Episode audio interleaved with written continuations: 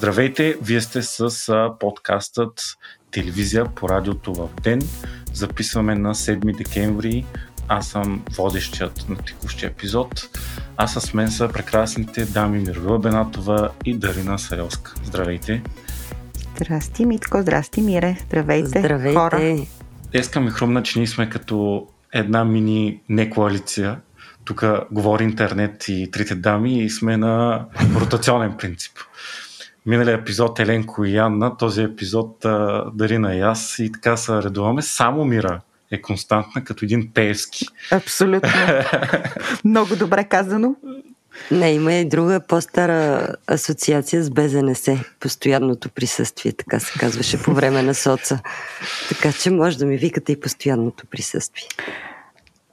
Започваме тази седмица, която, както винаги, напоследък беше интересна, динамична, събитийна. Аз правих нормалния ден понеделник и почти нямаше новини и си казах, е, хе, не може ли един път да сме като унази прословата история на радио BBC, в който един ден а, излезли по радиото и казали, днес новини няма и нямало излъчване. И си казах, не може ли поне една седмица ние да излезем в телевизия по радиото да кажем, ами няма да има телевизия по радиото, защото новини няма. Тази седмица се оказа, че няма да е такава и се случиха различни неща. Основните теми, за които ще говорим този епизод са Пирогов и оставката на нейния директор, Лукол и дерогацията и пословичната пиза, писа или както искате го наричате, проучването, което показва, че българските ученици са функционално и медийно неграмотни. И за разнообразие се оговорихме, че този път няма да говорим много за нашия любимец Делян Пески, но за сметка на това ще се върне към един друг наш любим персонаж, а именно тъдън, тъдън, тъдън, Бойко Борисов. А, Дарина, представи какво ще чуем сега.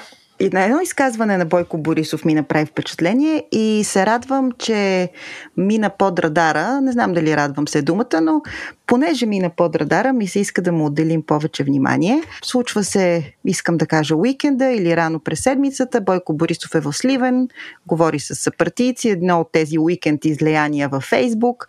Малко хора го слушат, това вероятно говори добре за качеството на българската демокрация. Аз съм един от тия малко хора, което вероятно не говори добре за качеството на моите уикенди, но вижте какво чувам. Аз никога няма да се изкълча надявам се и тези, които върват след мене, на майка ми да й казвам родител. На майка ми, която за мен е светица и ще ми е майка, докато съм жив. Бог да я прости. Това е свято. Името на майката в българската народопсихология. Това е жената, пазеща огнището. Да, нямам нищо против. И ние като партия на всякакви инакомислищи сме дали възможност за най-високите постове да отидат. Но, драго, ние от това не можем да мърдаме. Това ни е в сърцето, това ни е в душата. Това значи консервативно, дясно отношение дори към религията. Да, има модата, са еднороги, феи и така нататък. Ние ще сме за нестинарките, за кукерите, за традиционното българско огнище. Аз така съм възпитан. Ако вие по друг начин, бъдещето е ваше, не ви преча.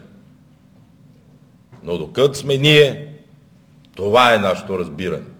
Е, така, така ще бъде. Докато сме ние, така ще бъде. Завърши а, вожда и ръководителя на първата по големина политическа партия в българския парламент. И а, за мен това беше едно много странно изказване и неочаквано. Вие чули ли сте някой да е забранил на Бойко Борисов да нарича, или на някой от нас да наричаме майките си майки? Има ли някакъв а, такъв а, тоталитарен, а, а, някаква разпоредба да им викаме родители? Защото аз не съм разбрала някой да го е така притиснал Бойко Борисов с а, това настояване. Е, той да си каже човека, бе. Просто да си знаем. Ама това казване, то не идва от нищото. То идва от нищото в наратива на Бойко Борисов, поне за мене. А, но, но това, нали, разбирате, е онова устойчиво и намерило много солидна почва а, кремълско пропагандно а, говорене срещу Запада, срещу евроатлантизма, на който иначе същия то Борисов а, с подкрепата на своя а, а, партньор Пеевски са а, страхотни привърженици. Това е говоренето не, джендърската идеология, а, а, смяната на пола, ще ни вземат децата норвежци. Това е следващата стъпка на същите тези наративи, които иначе сме свикнали да ги разпространява, да ги разпространяват лидери с антизападни и антиевропейски а, ориентири, като а, а, господин Костадинов от Възраждане. Сега ги чуваме от баш Евроатлантика в държавата и някакси това ми направи впечатление. А, не знам на какво е симптом. Мира ти как го интерпретираш? Аз го интерпретирам като усещане за загуба на електорат, като отговор на, на, някаква, на някакво проучване, на нещо, което са му казали, а ние разбрахме, че има проучване, от което става ясно на Alpha Research, че всички партии, които участват в не коалицията, губят. А също ми, мисля, че не е случайно, че няколко партии се изредиха да казват, че са консервативни тези дни. И, и това е някакъв отговор панически, според мен, от страна на Борисов, да, да заяви пред неговата аудитория, че всъщност той си тежи на мястото и под някаква форма да се дистанцира. От друга страна, паралелно ние в миналия епизод го споменахме, върват процеси за формиране на някакви нови консервативни общества, които може би в някакъв момент ще се превърнат в партии, производство на един нов такъв лидер, който много усилено работи по, по този въпрос, Кристиян Шкварек. Той е доста умел, доста добре говорещ, доста агресивно настъпва. В а, миналия уикенд имаше една такава конференция, за която аз споменах, на която присъстваше интересно на президиума Дош Кварък, беше Даниел Вълчев, много интелигентен човек, бивш министър на образованието по времето на НДСВ, така че тази консервативна ниша доста сериозно се уре. В тази консервативна ниша, доколкото аз разбирам напоследък, се подготвя и нов политически проект 3 март. Mm-hmm, не който... сме говорили за президента. Супер е, че и, го, и всъщност, че го спомена. Да, аз така мислех да го спомена и в този контекст ми се струва адекватно който а, политически проект може би ще изгре около 3 март, той така се и казва и всъщност ще стъпи на подписката, която беше за оставане на 3 март като национален празник и може би ще се тества този проект още на евроизборите през пролетта. Така че консервативната нива е в много активен период. За 3 март всъщност това се смята, че ще бъде партията на президента Радев, нали така? Ами появиха се такива анонси, да, че има някакво а, така гражданско и надгражданско движение, активност, която се очаква да кулминира в създаването на политическа партия с името и около датата 3 март. Да. А, интересно е това, което казваш, Мира, наистина, че изглежда апетитите към консервативната нива са все по-големи. Очевидно там е, е ясно е, че там има по-голям като, като обем, като бройка негласуващ електорат, вероятно. Това не е ли добре обаче за либералния спектър на българското общество? В смисъл, че ако се появят повече конкуренти на това консервативно а, на, на консервативната нива, както ти я нарече, а, може би първо ще станат ясни някои, ще паднат някои фасади евроатлантически, защото то не може и едното и другото. От друга страна, а, няма пък кой знае колко голям бой за, за либералната нива, така че може би това е добре за кой? За продължаваме промяната Аз и мисля, БСП че... и, и Ваня Григорова. Нали? Това, са, това са урачите на либералната нива, ако така я виждаме. Не, тя и Корнелия Нинова също се заяви така. Това казах. Като... ПП, БСП и Ваня Григорова. Това казах. Да, да, но всъщност Корнелия Нинова е на консервативната нива. Въпреки, така. че би трябвало да не е там, така, така, като, да. като, пред, като председател на Социалистическата така, партия, но всъщност Българската социалистическа партия винаги е била абсурдна в своето говорене и много далеч от а, това, което се очаква от социалисти. Mm-hmm. А, така че тя също се заяви с някакво форм, формирование, а, коалиране на различни леви партии, казвайки, че всъщност те ще бъдат правилното ляво без крайности, но всъщност тя никога mm. не се е отрекла от своите крайни изказвания по същите тия теми. Теваня Григорова по-скоро я виждам в а, проекта 3 март. Mm-hmm. А пък продължаваме промяната, макар да, да бъдат възприемани като либерали, те не са. И какво остава? Цялото либерално пространство остава за баш либералите от ДПС? Остава само ДПС, а, които са си членове на тази партия в Европейския парламент. Е, е не, не, ПП, ПП са доста либерални. Чакай само да изчистим това. Що ПП така са, ПП са много лаконични, когато става въпрос за именно тези теми, свързани с с идентичност, идентичност, с, да. пол. Така, така. Предпазливи, защото все пак работим на терена на българската потуро-патриотарщина. И не Нека само, да всъщност, бъдем... пък да не говорим, че ДСБ, те са те са всъщност много те са християн-демократи, да. Те са много консервативни, те залагат даже и на има да, да, и, но, но евангелисти мен... сред така, тях. Така. така че в този смисъл аз либерали в България не виждам.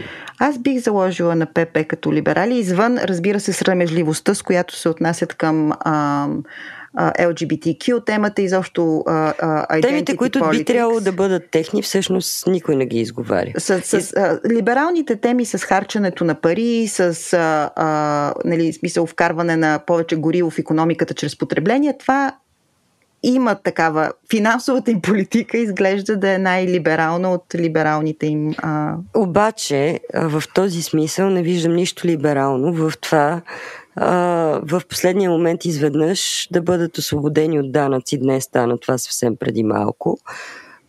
Получателите на субсидии.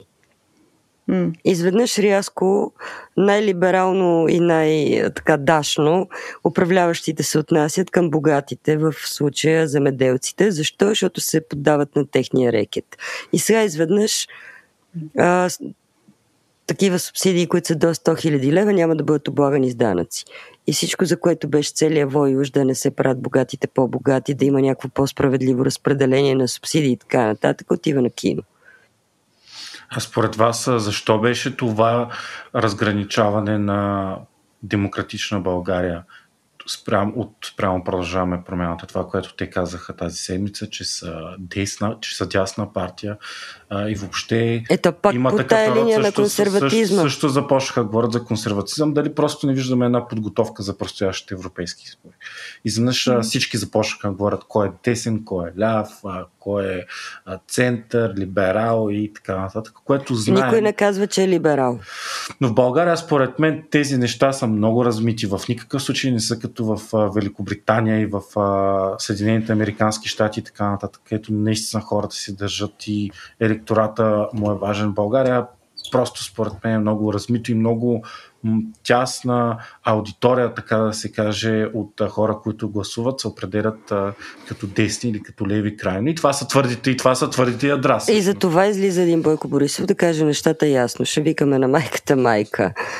А, защото всъщност той е преценил нивото на електората и говори по относително Аз... разбираем начин за нивото на да, само образованост едно... и чуваемост. Еднорогите не разбрах, защо така ги посекохме еднорогите за сметка на кукерите и нестинарите. А, между другото, това е един много интересен а, штрих. Защото от друга страна Бойко Борисов никога не пропуска и Пеевски напоследък да мине през някой храм, да целуне ръка на mm-hmm. отчето, да се прекръсти по неговия альтернативен начин да целуна икона, да се завърти три пъти и така нататък. Бойко Борисов е един много типичен представител на българския вярващ, mm-hmm. който е а, всъщност в същността, ти, в, в същността си езичник, с всичката ритуалност на езичеството, но някак си обличайки го в такова битово християнство.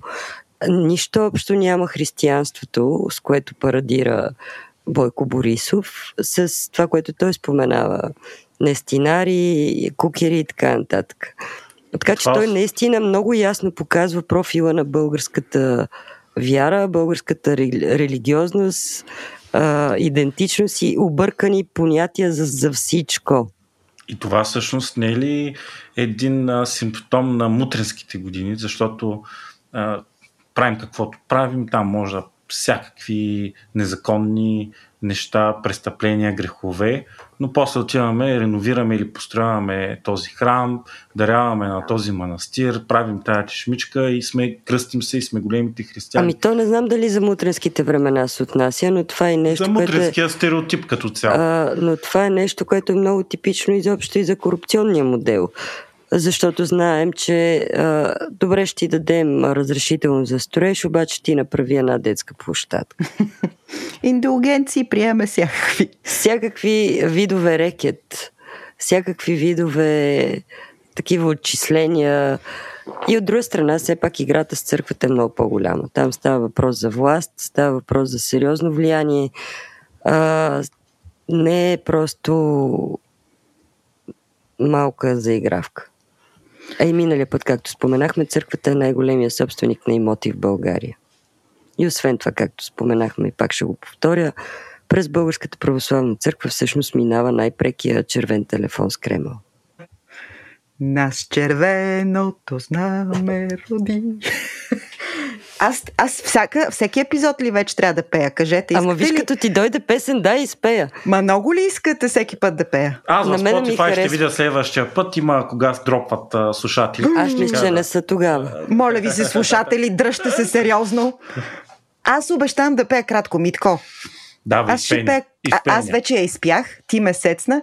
Аз, моля ви се, е така напукна Митко. Преживейте тия 3 секунди, в които ви пях. Не трябва да дропне Spotify. Кой каквото ще да прави, Spotify не трябва да дропне в тази една секунда. Дайте да сменяме темата, че съвсем му изпуснахме края тук. И така, Лукол. Лукол казаха, че ще ли са били евентуално, може би, да продават активите си в България. Като нашите хора, т.е. не коалицията, с глобката или както така трябва да я наричаме, се караха няколко дни, кога да бъде махната дерогацията от Европейската комисия за отстъпката България да може да внася петрол по море от Русия. ГЕРБ и ДПС искаха това да е на 1 януари, ППДБ искаха да стане на 1 март, накрая стана на желанието на Продължаваме промяната Демократична България и официално дерогацията ще бъде отменена от а, 1 март. И сега идва едно голямо какво. Какво става след това? Та по-интересна беше заявката, според мен, за това, че Лукойл се продава. М. И какво седи зад това?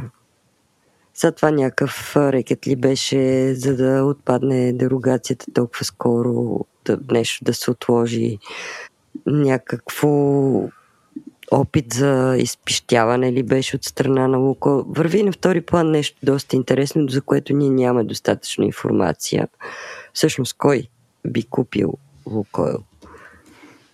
Кой бил застанал на, на това място в момента, което ще се отвори? Информация нямаме, но по силата на историческите данни, че винаги, когато се отвори някакво апетитно място, първо всички се съмняваме, после всички разбираме, че правилно сме се съмнявали. Така че дали, дали ще е същия кой, аз лично абсолютно спекулирам, нямам никаква идея, никаква информация и даже не се чувствам въобще подготвена да коментирам темата Лукойл. Но е А. съмнително и вече сме го говорили това, че Говорили ГЕРБ сме си за това, и че... Певски години наред поддържаха Лукол, той не, не плащаха данъци, знаем, чрез различни законни схеми и изведнъж станаха най-големите защитници на евроатлантизма и това да не бъде финансиран Путин и Кремъл чрез а, па, нашите пари. Да, има нещо интересно, което излезе преди едно известно време. А, в средата на месеца излезе в Капитал една, един материал и аз пак така мимоходом го споменах, но сега може би има по-интересен контекст. За това, че всъщност украинските служби са вкарали много български локации, като пристанища тип Бургас, Варна, Пловдив, Бяла, в черен списък за износ на горива към Украина. Това се е случило съвсем скоро, защото през тези пристанища са изнасяни руски горива. И всъщност украинците спряха кранчето. Един от най-големите износители на руско гориво към Украина, който спечели много пари от това, цитирано е милиард и 900 милиона лева за 2022 година е Георги Самуилов и Инса Ойл. Той е всъщност човека, който е спечелил най-много от руски петрол, изнесен за Украина. Всъщност тази нишка никой никога не я експлуатира. През цялото време се говори, че използвайки руски петрол, ние как сме напълнили хазната на Путин и как сме финансирали войната на Путин от едната страна, но никой никога не е споменал, че има българин и то един, който е спечелил милиарди през а, руски петрол за Украина. И всъщност в момента, в който това кранче е затворено от украинска страна, всъщност тогава дойде големия вой и Пеевски изведнъж стана защитник на това да се затваря на секундата Лукой, вече mm-hmm. да сме евроатлантици до умиране. Защото всъщност вече тази делавера, която беше за неговото прокси Самуилов, приключи. Към днешна дата той продължава да бъде най-големият търговец на дизел. Също така. И всъщност се твърди, че именно Георги Самуилов през някакви други проксита ще бъде проксито на Пеевски като купувач на Лукойл. Ти, ти си проследила повече с факти, което е супер. Аз наистина не, не, съм, не съм следила темата в дълбочина, но това, което чувам да казваш, Мира, затвърждава моята интуиция, базирана наистина на а, опит назад във времето, че винаги, когато един голям мастодон, за който българската държава а, си е затваряла устат, а, очите а, по отношение на приходи, данъци, регулации, все така е минавал метър години, години, години наред и изведнъж се събуди тази институционална мощ и се стовари. То не беше Булгар табак, то не беше а, енергото с а, Гинка Върбанова, Чесли беше. Върбакова. И, Върбакова. И винаги, когато това а, стани, стани, юнак балкански, събуждане настане на българските институции, винаги отзад някъде а, има една корпулентна сянка, която а, преразпределя бизнес интересите си. И първоначално всички викаме, не бе, Булгар табак, не бе, няма нищо общо. И така после с да, времето... Да, то си е по директива, деца вика, да, европейците са ни казали да приключим. Да, точно така. А, и да, и винаги и е така е в синхрон, винаги е в синхрон с европейската нужда. Така че явно има, е някак, има някаква опитност натрупана да се интерпретира европейската нужда по правилния начин за а, локална употреба, което как... дет се вика опит, довери се на опита. Както казва Певски, работим за хората. Така де. И каза, между другото, като беше на среща с съжалявам, не може без Пеевски. Не може без Пеевски. И както просто каза, е основният нюзмейкър в държавата. Това както е. каза той на среща с младежки там, организации на ДПС, те първа ще е хубаво да се занимавате с политика. Стойте до мене и няма да сбъркате. Перифразирам, обаче близко до смисъла те първа ще е хубаво да се занимавате с политика, защото ние работим за хората. И това е някакъв нов начин да каже нещо, което Доган каза по-добре от него преди години. Аз съм човека с порциите. А, а, а най-добре според мен е така, така, а пък най-добре го затвърди а, а, като незнайно защо говорител на Певски а, а, Десислава Атанасова по BTV, която я чух така мимоходом в фида ми да съобщава чика-чики така в конкретика, че да всъщност назначенията ще си се а, синхронизират а, не просто между Бойко Борисов, а, Асен Василев и Христо Иванов, както а, Бойко Борисов ни беше съобщил по-рано, ами и с една трета за Певски. Това просто дойде изговорено от Десислава Атанасова, не знам в качеството си на какой точно говорител, но е хубаво, че имаме тази прозрачност крайна сметка, да не после да няма неразбрали, защото ние много Десислава обичаме да... Атанасова ще обсъждаме според мен много пъти в този контекст. Да, нищо аз така... не искам да кажа. И аз нищо не съм казала, но просто ми направи впечатление. А аз четох днес, т.е. гледах днес много интересно интервю на Свободна Европа. Предполагам, че ми, вие също си го видели, Мира, със сигурност. С Гюнер Тахир. С Гюнер Тахир, който контекстът е, че той е бил част важна от ДПС, но преди 20 години се отделя и прави собствена партия, която е НДПС, Национално движение за права и свободи. И той коментира точно Пейски. И там в това интервю казва нещо много интересно, че всъщност Ахмед Дога някого е закъсал финансово и се надява Пейски да му оправи а, финансовото положение. Също казва, че и ДПС също не е толкова военизирана, точно така казва структура, както мислим, и тя е пред разпад и че всъщност на практика Певски ще и види сметката. Мира, какво смяташ за това? Аз, а, понеже не съм запознат с този казус, с този човек, с тази партия, предполагам и доста голяма ами, част. Ами тази партия, която е НДПС, тя всъщност, доколкото разбирам аз от разни хора, които и те разбират малко повече от политика. Тя се появява в различни, и сега се е появила по местните избори в различни местни коалиции. В общини казано така на жаргон, продава се този бранд за различни, за употреба на различни места и има някакво по-скоро бизнес присъствие на различни места. Тя няма своя членска маса, не сме чували да, да се случва нещо, кой знае какво около нея. Е, са, примерно в Пазарджик, Гюнер Тахир през неговия бранд има трима общински съветници. А е, можем така, ли да му имаме доверие? Все пак Генка Шикирова, защо, защо е решила да му взема интервю? Просто ми става много интересно. Не, той е интерес. Всеки един, който е бил в ДПС, има какво да каже. А, но това, което той казва за Доган, че зле финансово, Доган аз, дето не съм от ДПС, отдавна съм казвала, че той е заложник и че всъщност е мюре. Така че той най-вероятно има пари да си живее живота, но както виждаме го вадят като чучело, само така да го покажат от време на време, че е жив. Еми да се надяваме Певски да направи с партията си това, което направи с всичките си бизнеси, като Българ Табак, Лавка, и какво ли още не. И тук да минем към следващата тема, според мен, която на мен ми е доста интересна и това е, че цялото правителство се разтресе заради поисканата една оставка, а именно на шефа на Пирогов, доктор Валентин Димитров.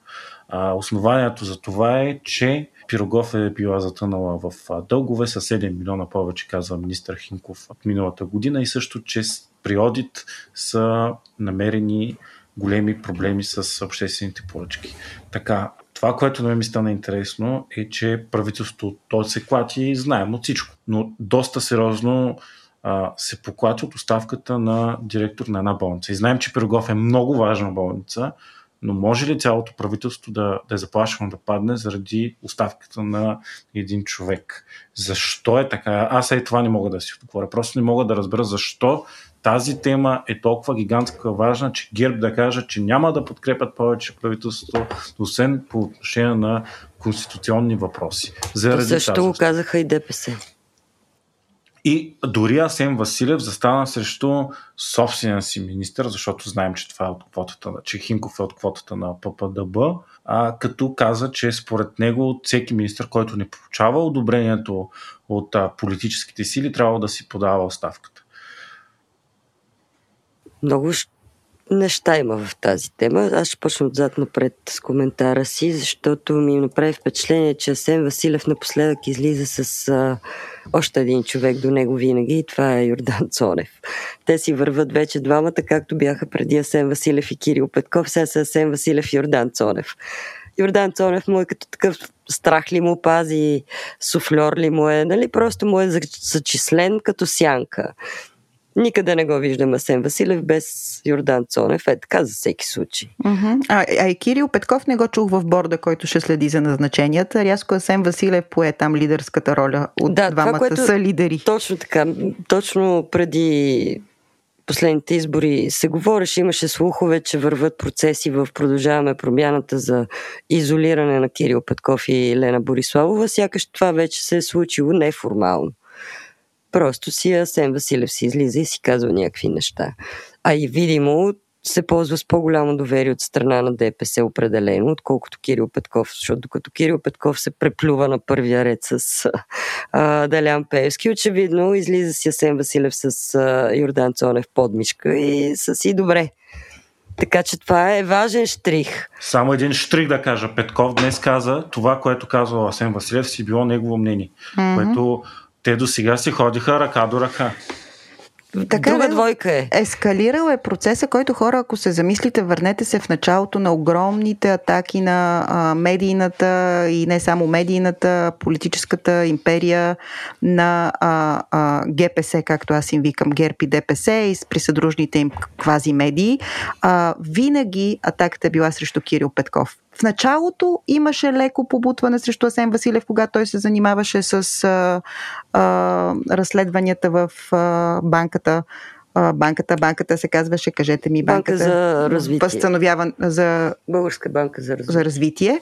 А, според мен там нещо се случи, човека си взе, направи си изводите и си взе, взе си полука, бележка. Взе си бележка и от тогава, замислете се, всичките огромни пропагандни удари винаги рикошират в а, а, Кирил Петков и а, Лена Бориславова. Дори и а, така игричките на дребно от селска спартакиада на Слави Трифонов, песнички за качки, всякакви, всякакви начини за компрометиране, омаскаряване са впрегнати срещу тези двамата хора и винаги Асен Василев от години остава в сянката на завет. И между другото продължава и в момента да върви тая линия Кирил Петков, Лена Бориславова по линия на омаскаряването и в парламента и насякъде, докато а, онзи наратив, който беше за Асен Василев и бившия културен министр просто Наско, наративите за Асен Василев и Спецов, те замряха. Mm-hmm. И Румен Спецов в момента си е, както Точно знаем, така. отново шеф на НАПА. Слушах анализи на Весислава Танчева, между другото, от Боец. Тя каза, че а, Пеевски е вкаран в една данъчна проверка, в която няма никакво място, за да излезе изпран и да излезе Спецов и да каже, че няма никакъв проблем с Пеевски. Вкаран е в данъчна проверка в контекста на Барселона, където той няма абсолютно нищо общо и ни, няма въобще какво да го проверяват и какво да го питат.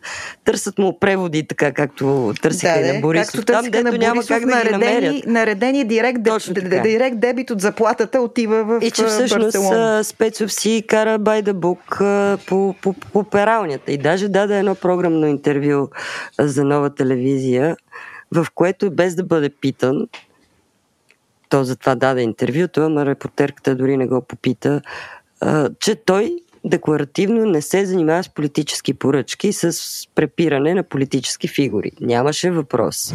Той просто беше дал, даде това интервю, за да даде тая плакатна заявка. Не, аз не се занимавам с такива неща, но просто нямаше въпрос. Госпожата от нова телевизия нищо не го попита. Не, просто поръчката не беше изпълнена качествено. Просто няма хора. Това е нивото. Аз го разбрах какво иска да каже и на какво отговаря, но просто от срещната страна не му подаде. И защо се е появил в този И защо сутрешен- се е появил този, всъщност този какъв е- формат, с каква цел, обаче Аз искам да върна към Пирогов и това, което на мен ми стана наистина много интересно. Очевидно, че Хинков е направил нещо, което наистина не е очаквано от а, партньорите. Защо е толкова Има важно няколко това? неща там, няколко пласта. Отново, да не забравяме, че половината ГЕРБ работи в Пирогов. А, Габровски, Балтов, това са много сериозни фигури, свързани с ГЕРБ, които сега са се върнали на работа в Пирогов. Това от една страна. От друга страна, а, двойният стандарт също не е за пренебрегване в този казус, защото не е без основание аргумента защо министър Хинков не реагира по същия начин, толкова радикално, а, с казуса Майчин дом. Защото там директора беше уличен в едни брутални прояви, които може да са буквата на закона да е спазена или да са натаманени нещата, но всъщност имаше много грозни разкрития. Че взима пари, от, от това, че взима пари от паркинга, до това, че не можеш да се оперираш живото спасяваща операция, ако не минеш през неговия личен кабинет. От, до това, че взима някакви хиляди левове заплата, пък е в държавна болница. И въобще поредица от много лесни за разбиране от широката аудитория, неморални и такива шокиращи неща. И тогава Хинков каза, че докато не се произнесат институциите, той няма да вземе мерки. А имаше доклади също, вътрешни доклади, които беше ясно и че с много голяма така съпротива са написани, но както и да е големи разкрития и тогава Хинков беше пас. И сега изведнъж, все пак тук става въпрос за две-три обществени поръчки за по няколко стотин хиляди лева, не е нещо грандиозно. Има и колективен орган, който също е отговорен, не е просто директора на болницата. Така че а този заем, за който се говори, то е тази задлъжнялост, то е заем, който е изтеглен преди време. Така че като се сложат нещата на кантар, се вижда диспропорция. Различна реакция в различните казуси. Не е съвсем чисто положението. А, а, а иначе, според мен, Митко, моята спекулация по въпроса, защо е толкова важно кой е шеф на една от големите болници, а, в здравеопазването, както добре знаем, има адски много пари и адски много интереси. А, по пак а, исторически преглед, а, те винаги рикошират или в ДПС, или в ГЕРБ, както а, високите постове в здравеопазването като принадлежност политическа, а, така и така спасителните акции по обезсмъртяването или трудоустрояването на някой а, а, важен фактор в а, българското здравеопазване. А, а, освен, че има много пари, те са и държавно разпределяни и държавно гарантирани пари. Тоест там има изключително много предпоставки за а, процъфтяване на олигархичния модел. 8 а, милиарда здравна каса бюджет. Така да, директно разпределяни от една държавна институция при нулева прозрачност. И сега аз пак, за да, защото по-лесно се иллюстрира според мен такива големи теми с малки примери. И много искам Мира да разкаже примера за правителствена болница, където спомняте ли си, че там намериха някакъв един луксозен бивш луксозен апартамент. Имаше пак някаква такава активност около а, високите етажи на правителствена болница, буквално и метафорично, и това приключи. И, и там няма също някаква а, огромна реакция на правителствено ниво, което нали, да очакваме, че то правителственото ниво се е променило и ще Ема, почва да забелязва тия неща. Имаше други по-драстични неща, които умряха.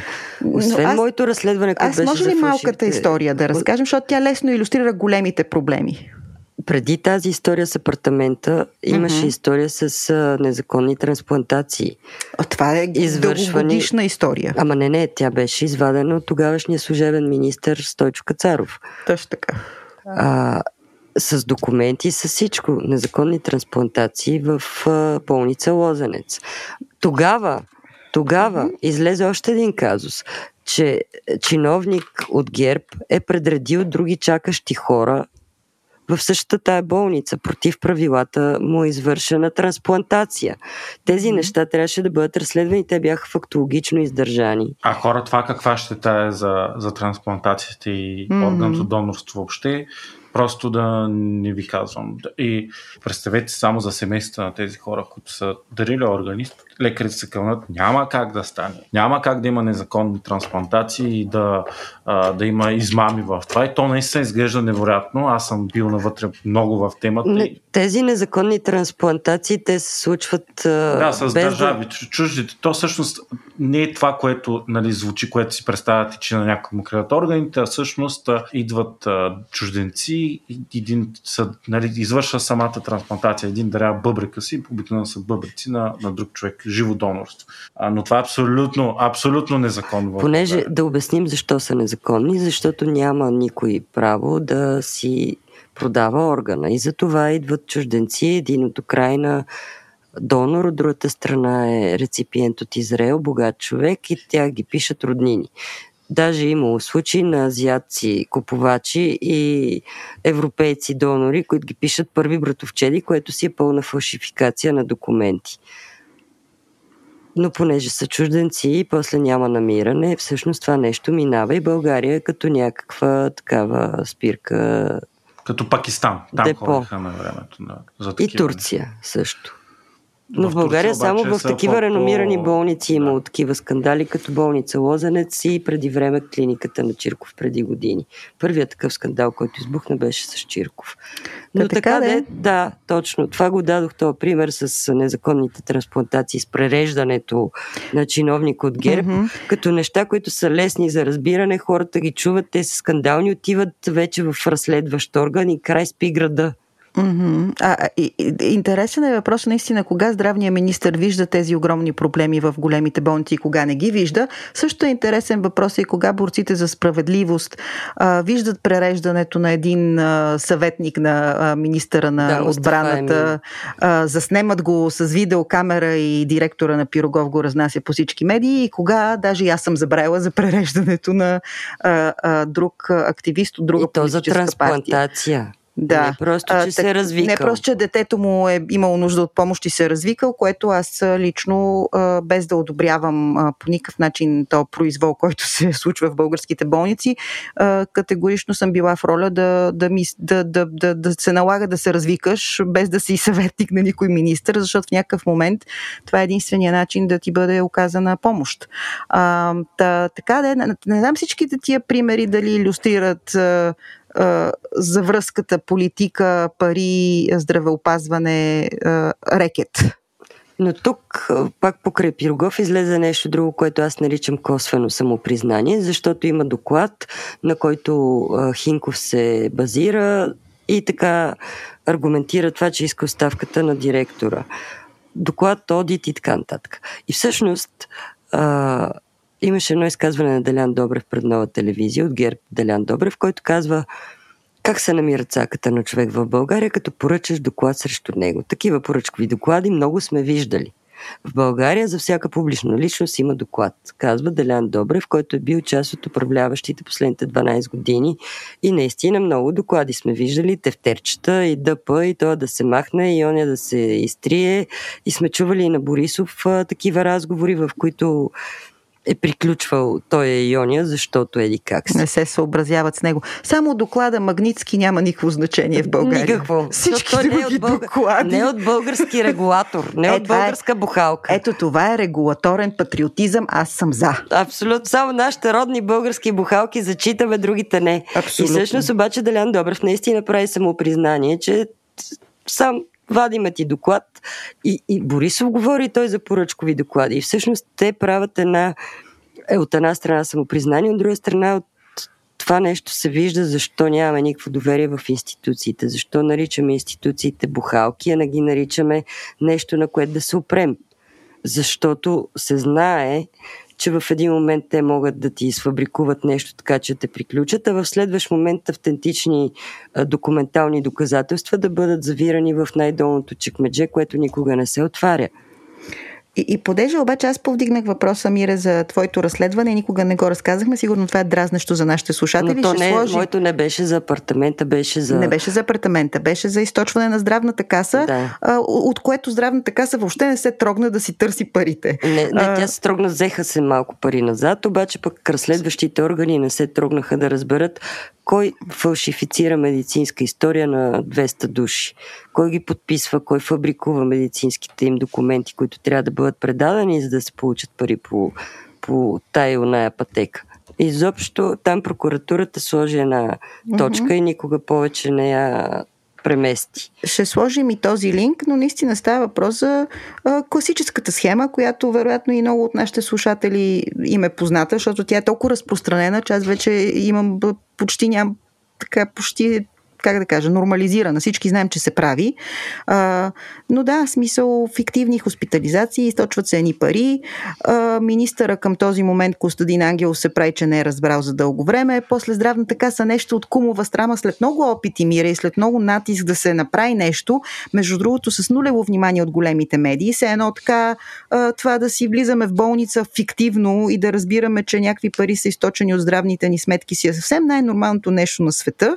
А, и, и в един момент, след цялото това раздвижване, огромен нали, такъв натиск публичен от малката медия, която Мира тогава представляваше и опитваше да а, активизира някакво обществено внимание, се стигна до там, че една някакви върнати пари, но всъщност по големия проблем, как така бе хора, а, някой отива бърка в кредитната ти карта, защото здравните ти вноски са това. Това е един кредит, който ти инвестираш и държавата го стопанисва, така, щото да лекува а, хората, които имат нужда.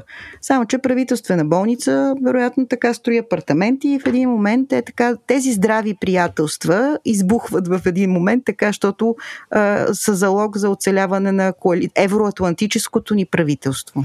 Има и нещо друго с източването, с фалшивите такива фиктивни хоспитализации. Това е една голяма мръсна тайна в българското здравеопазване, защото то е така устроено, че всъщност ако не се надписват пътеки, крайна сметка не могат да се вземат пари за заплати. То е някакво такова. Бюджетите за здравеопазване, те са такива. Ти трябва да дадеш прогноза какви колко хора ще се разболеят тая година, за да си направиш бюджета така, на тая така, база. Да. Но също така има и луксозни пътеки, които а, са а, щедро финансирани, без непременно да има стратегическа нужда, и други, които имат изключително голям социален ефект и, и необходимост да бъдат финансирани, обаче те се държат под Например, прага на... белодробните. Така. И, и заради което пък лекарите са принудени да надписват. И в този класически капан, в който що си шапка, що си без шапка, типичният корупционен модел навсякъде винаги има за какво да те хванат, ако не играеш по правилата, които се задават от а, съответната силова структура. Но на, на мен, аз пак ще подчертая това изречение на Делян Добрев, защото то е много изобличително. В България за всяка публична личност има доклад. Това значи, Делян Добрев ни казва, за всеки има флашка. Mm-hmm. За Те някои... на него му вадиха, нали? Той за, си знае, някои, той мина. За някои ги виждаме, за други са по-ефективни, за други, когато не ги виждаме. На други ги показват, само като ти са си помисли. Да, ми минахме енергетиката, минахме здравеопазването, сега е време да отидем на трета важна тема, а именно образованието, но най-щекотливата тема тази седмица безспорно са резултатите от изследването на ПИСА, което се провежда от 80 страни. Основната му цел е следната да намери не колко са назубрили децата и какви оценки имат, а, а колко са функционално грамотни. Или иначе казано, колко могат да се оправят в живота с а, обичайни ежедневни дейности, какво е критичното им мислене, каква е и медийната им грамотност и също дали четат с разбиране, дали могат да правят елементарни причинно-следствени връзки. Т.е. за някакви много бейсик неща, т.е. за common sense хора. Изследването на всеки 3 години и обхваща, в случая при нас е обхванало 6000 ученици на 15 годишна възраст и напълно очаквано резултатите са трагични. Съвсем, съвсем накратко ще кажа, че 53% от българските ученици нямат елементарни четивни умения, 54% от тях нямат критичния минимум на знания и умения по математика, а 48% са, са с дефицит по природни науки. Това означава, че след а, много големи реформи, поне така казани, че след а, дигитализация на образованието, че след а, работата на ужасно много НПО-та, между другото доста кадърна на, на всякакви платформи, които са променят в а, това образование в последните 10 години и усилената му дигитализация – няма резултати и това са най-слабите резултати на България от 2006 година. Насам, както може да сетите на последно място в Европейския съюз. Само да кажем, че те и 2006 не са били добри, нали? Като кажем най- най-слабите, а, изглежда, създава се една така фалшива представа, че то е било добре, пък е станало много зле. Не, не, напротив. 2006 са същите българското образование става все по-зле от една много ниска база и това е страшното. А, и да, има някакви острови, които са благодарение на индивидуалните усилия на един учител или на няколко НПО-та. Като но заедно това... в час, като, като, като платформи, да, като уча се и като различни такива Които обаче нямат капацитета, които нямат капацитета да променят системата а, защото системата започва от това какви са учителите, а, как, как, как се подбират учителите, а, какви са изискванията към тези учители. А, и стига до това, нали, аз тук най-смешното е как нашия роден синдикат и двата всъщност образователни синдиката скочиха в защита в едно... Аз моля те да го прочета. Аз моля, да, моля искам, да изкарал съм си специално. Аз ще оставя да прочетеш, защото е важно да, да прочетеш това съобщение. Аз искам само да цитирам вечната синдикалистка и видна тамплиерка Янка Такева, която на фона на резултатите от ПИЗа в същия ден по телевизията с изключителна увереност, а, не искам да използвам епитети, но просто съобщи, че образованието не е толкова зле. Значи това, което ти Митко току-що съобщи за функционалната неграмотност и за това, че учениците не разбират какво четат и не могат да прилагат а, умения в елементарни житейски ситуации и знания, жената вика, жената, която е начало на, български, на българското учителско съсловие, не знам колко години, откакто аз съм жива и съзнателна със сигурност, каза това не е зле. Ние не ги учим на това, те да дойдат да вземат нашите матури, да видим знаят ли Аз те за да, баба и лица, за кола и ще ги видя тогава как се влиза в немската гимназия. Нали? Това беше моята много, интерпретация. Много искам да го прочета. Специално те, те знаем, че двата големи синдиката си комуникират. Това е от а, синдикат образование към КАТЕ подкрепа. Който не е на Янка Такева. Който Той не е, е другия. Значи едното е Янка Такева, която казва да. всичко си е наред, стига сте да. истеризирали който казва до всички медии та та та та та та искам да прочета точно две изречения са. Тат, точен, чета. Добре е да припомним, че българското образование, учебните програми, нашите учебници са контрапункт на това, което оценя ПИСА. И ако включим ученици от Сингапур, Китай, Ирландия или Естония в нашето си вътрешно НВО, те разбираемо едва ли ще достигнат и тройка. А тук акцент е върху думата оценя, защото такава дума няма в български язик. Както Думата и е всеки сам си преценя, вече и всеки ти, сам си оценя. Точно тази думичка малко е смута и затова искам да я повторя. Оценя, защото да, оценя, оценя. Това е всъщност, не знам ти какво искаше да акцентираш от този Аз цитат. да акцентирам, че, че е брутално, защото... А ти успя ли да усетиш, че думата оценя не съществува и е грешна? Аз съм толкова възмутен от съдържанието на това нещо. Има, където го чета, е споделено във Фейсбук. Намерени са една, две, три, четири, пет, шест, седем грешки в а, тези две изречения, които прочетох. Грешки, на...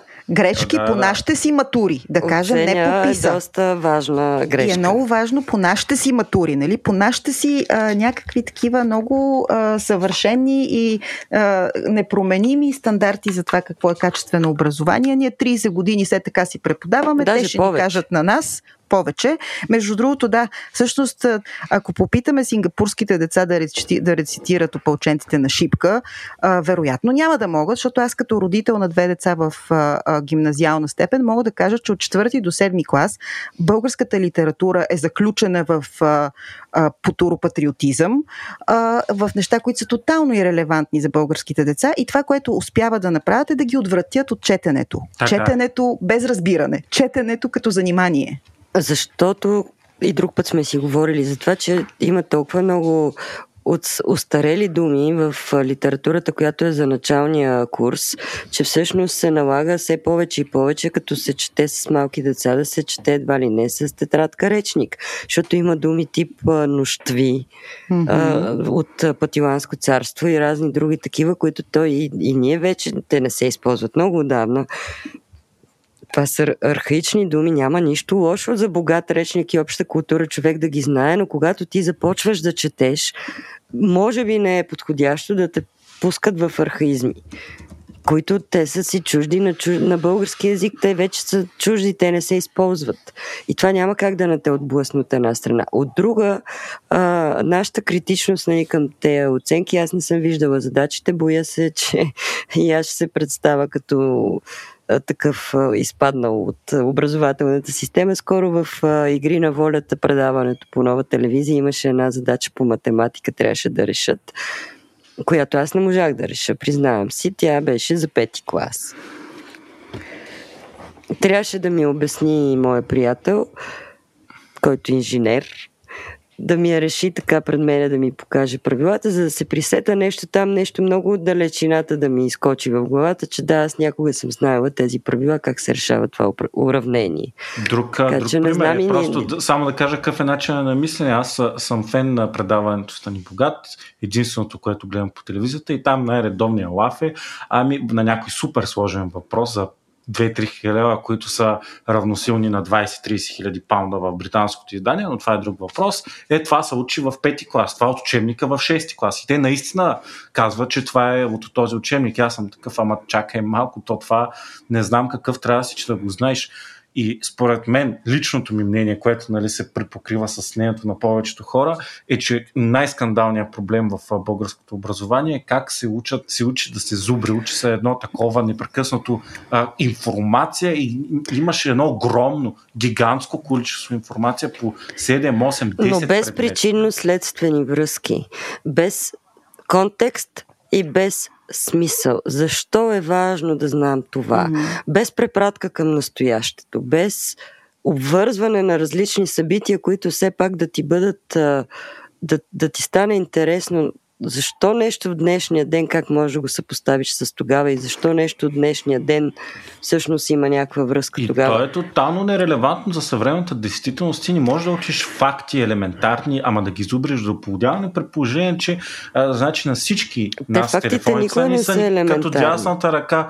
И ти е, има някои неща, които не се проверяваш с два клика. Да, естествено, трябва да имаш абсолютен а, а, база от знания, факти и, и просто common sense, както казвам, но Но common, но виж, но common, common sense е от натрупване. Common, а, вижте, това То са проблемите идва... в българското образование, което от, а, от комунизма до сега си стои на едно ниво, което света се промени. А, представете си какви промени настъпиха в нашия живот за тия години.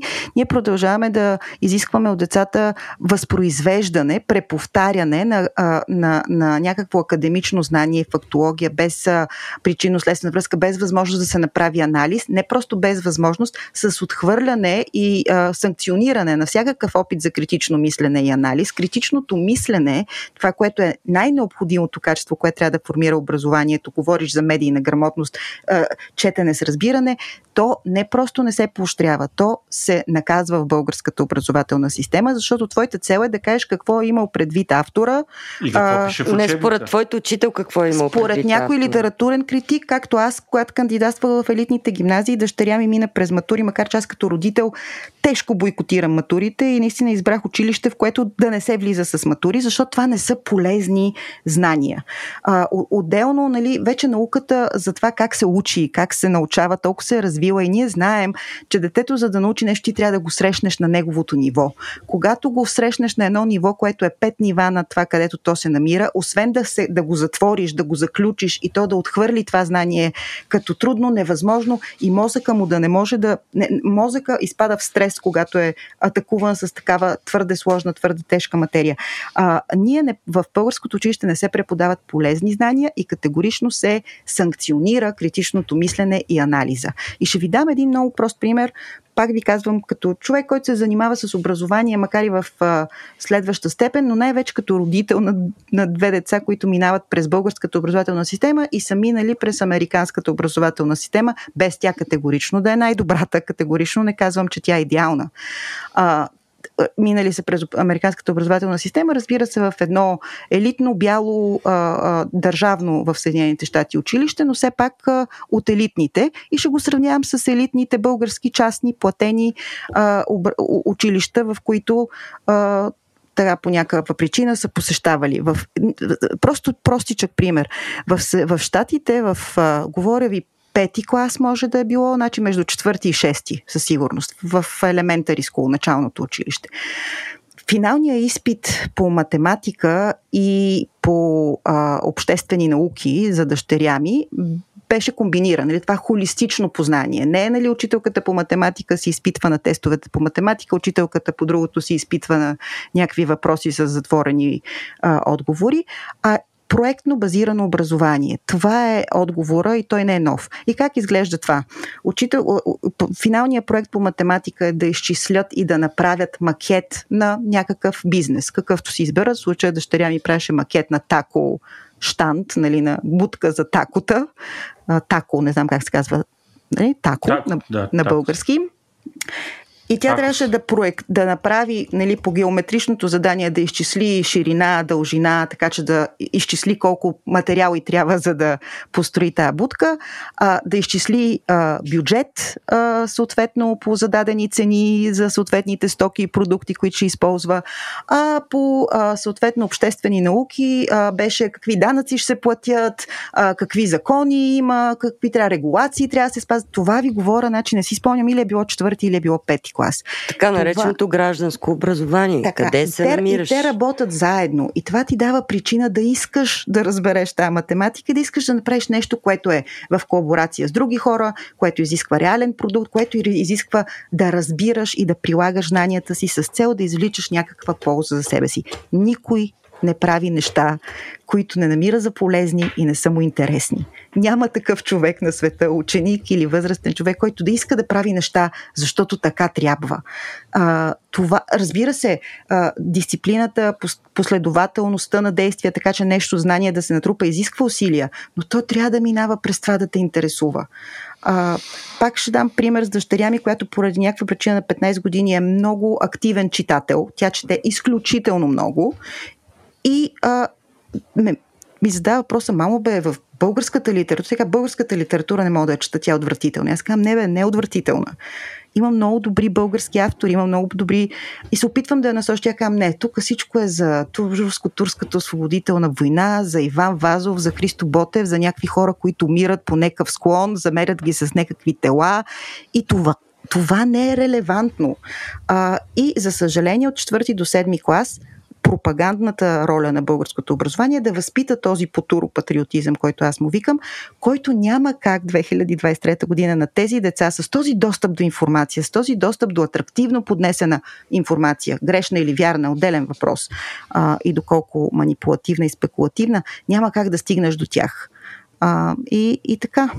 Всъщност в образованието никой и нас не ни е учил и сега това продължава да бъде така. Не, няма ясно разграничение на факт от мнение. Mm-hmm, абсолютно. И всъщност това е базисното и аз в моето обучение по критично мислене, mm-hmm. не ги наричам медийния, ги наричам простичко базисно обучение по критично мислене. Започвам винаги с това и, и много интересно и така тъжно става, когато с големи хора и в корпорации съм правила този експеримент.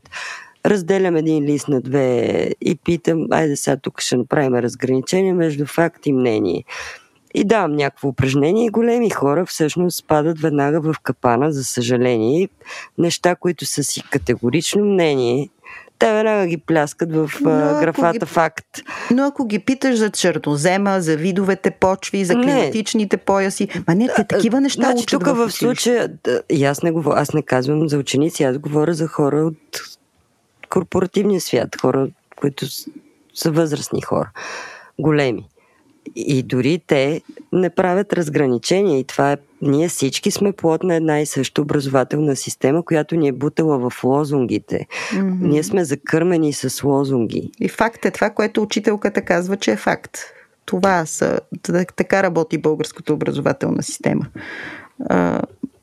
И, и, и, и отделно дори това, което в момента в българската образователна система се смята за върха на иновацията а, и че вече ги изпитват с тестове. Тестовете, които в образователното, в науката за това как се учи и кое е полезното знание, също са поставени много отдавна под съмнение. Отделно, че тяхната полза е спорна, защото замислете се за полезните и приложими знания. Тебе, Митко, колко често работодателят ти те пита, сега, Митко, имаме нов проект, който трябва да стартираме, имаш пет възможни отговора. А, Б, С или Д или какъв е обикновено ние света, в който живеем, изисква от децата да интерпретират информация, да разбират и да предлагат решения на база на натрупани и да знания и умения. Нещо, което както казват нашите синдикати справо, никой никъде, никога не ги е учил. А, и, и, и ето това е големия проблем, че тези полезни, необходими знания в ерата на изкуствения интелект а, и в ерата на още преди изкуствения интелект, когато енциклопедични знания могат лесно да бъдат набавени, те нито ги учат как да ги набавят, нито как да ги проверяват, нито как да се съмняват, нито как да се аргументират, нито как да взимат решения, прилагайки всичката тази а, огромна а, канара от а, скучни и неразбираеми факти, с която са им напълнили а, главите, за съжаление. И...